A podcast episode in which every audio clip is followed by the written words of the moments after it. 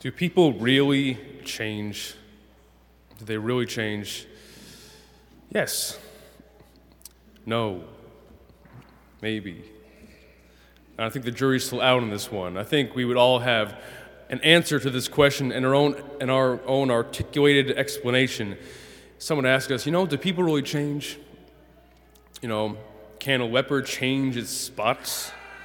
Can we really change our nature? You know, can we really change our personality? Maybe not. But can a person who had a rough childhood become a great parent? Can a person who struggled with the same habit or addiction for ten years, twenty years, thirty years, ever really find freedom from it? Can a person with chronic anxiety ever find peace of mind? Or someone with depression find hope? Can a person with mental illness find a fruitful place in a community?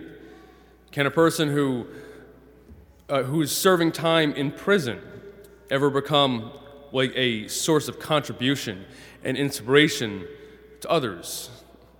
Yeah, yes. Maybe a better question is, can people change their ways? You know, can people become all that they're actually uh, made to be? Yes. Because, more importantly, do we change? Not as much as we become more who we are. You know, people become, over time, only with God's help, their whole true self, even in all their difficulties and, yes, definitely through their struggles. This is the work of the Lord. Because if God, we got to remind ourselves, if God made each of us, then He sees exactly who we are. Not in our brokenness. He sees us in our wholeness.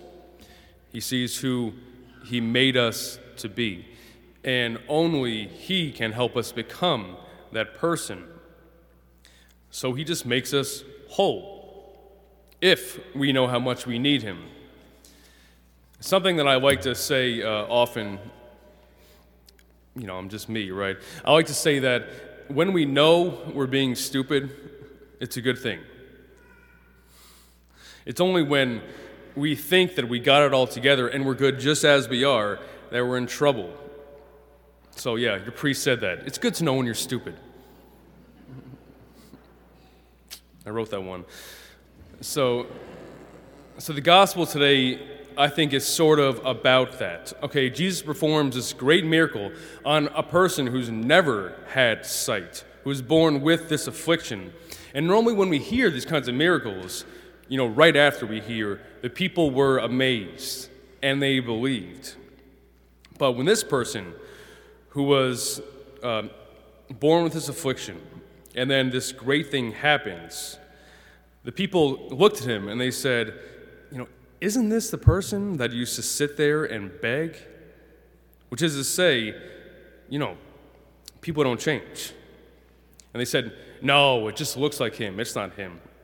And then when, when he finally asserts himself, this man who can now is his whole self, he tells them flat out, here's what happened.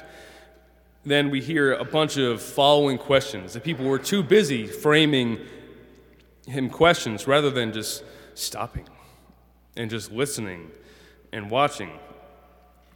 And I, I think that kind of sounds like He's saying something amazing happened, and they're saying, no, just give us something that we can understand. And they're saying, no, tell us the story that we can already believe in, that we've seen before. And of course, the man didn't even, he barely knew what happened. He said, all I know is that I was touched, and I see. He didn't need to understand. More importantly, he just felt God's hand in this. That's what he felt. And, and that was all that mattered for him. So Jesus made this person a leader, rather than a blind beggar because of affliction, just waiting for his due. So yeah, that's the point, is that in our need for Jesus, rather than what we offer, and it's in who we are, you know, rather than all the things we do, it's in our need that He makes us his disciples. That's who we are. We're made to simply be, be, be the good news in our own way, just by being who we are.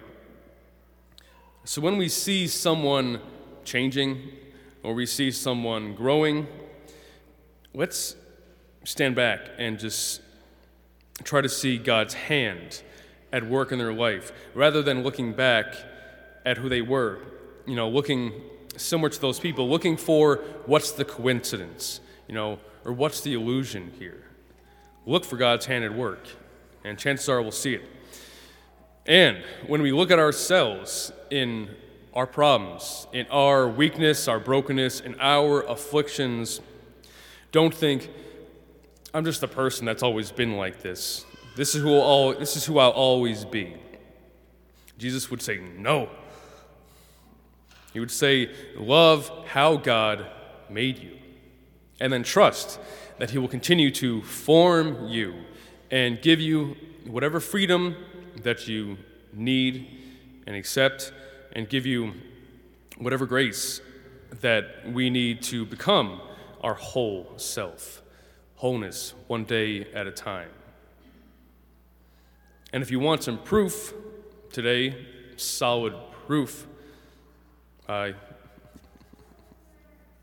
there's twelve people here that are here with us, right? And they didn't understand what God was doing in their life. They just felt God's hand at work, guiding them.